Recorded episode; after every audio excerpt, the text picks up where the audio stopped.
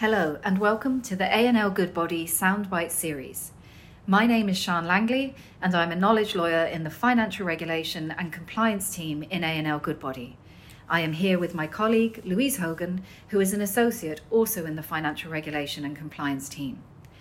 As highlighted in our previous publications, driving fair outcomes for consumers is a key financial regulation priority of the Central Bank of Ireland this year.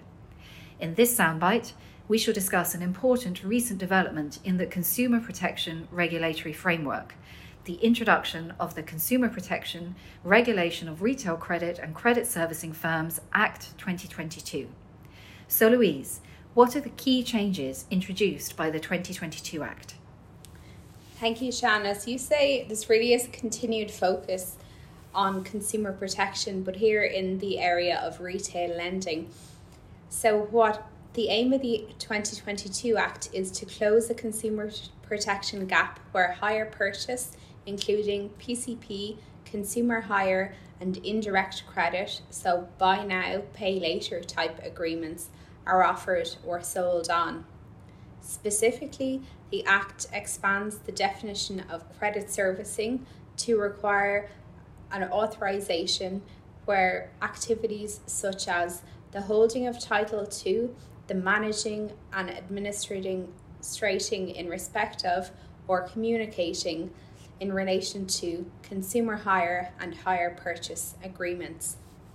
Similarly, the definition of relevant activity in respect of retail firms has been amended such that an authorization requirement will be triggered by those entering into consumer hire, hire purchase and indirect credit agreements.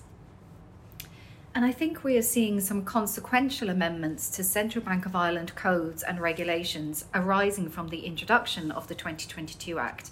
Can you take us through these developments? Yes, so I suppose the amendments really are in terms of scope rather than substance at this point. The Central Bank has extended the scope of the Consumer Protection Code, the Minimum Competency Code and the Minimum Competency Regulations to expressly include these new activities, with a requirement to comply with the codes by the end of the transitional period contained in the twenty twenty-two Act, which is the sixteenth of August twenty twenty-two.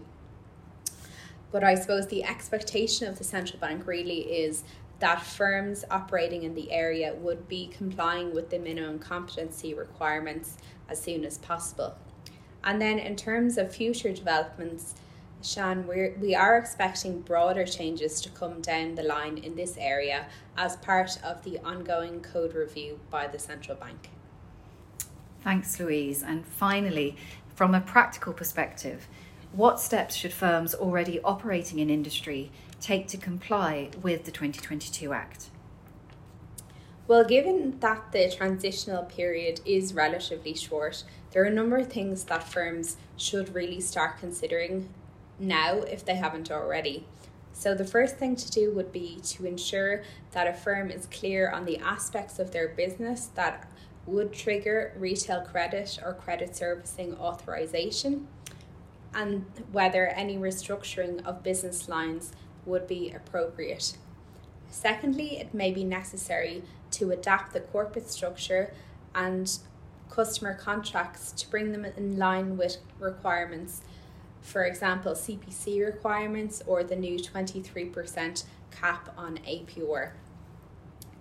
In terms of the authorization itself, firms that are already operating in the sector will need to submit a completed authorization application and a transitional declaration form to the Central Bank by that sixteenth of August deadline. If firms do do this, they can continue operating in the sector until they receive their authorization decision. And then I suppose lastly, in terms of what firms, what would be new for firms that will now be regulated, they should be aware that from the point of authorization, they will be subject to a central bank levy, the administrative sanctions regime, their requirement to notify the central bank in respect of customer charges, and that they will come within the remit of the F S P O in respect of customer complaints. Thank you very much, Louise, for engaging in this discussion. We hope everyone listening found it informative and helpful. Please do not hesitate to contact either of us or any member of the A and L Goodbody Financial Regulation and Compliance team if you have any queries. Many thanks.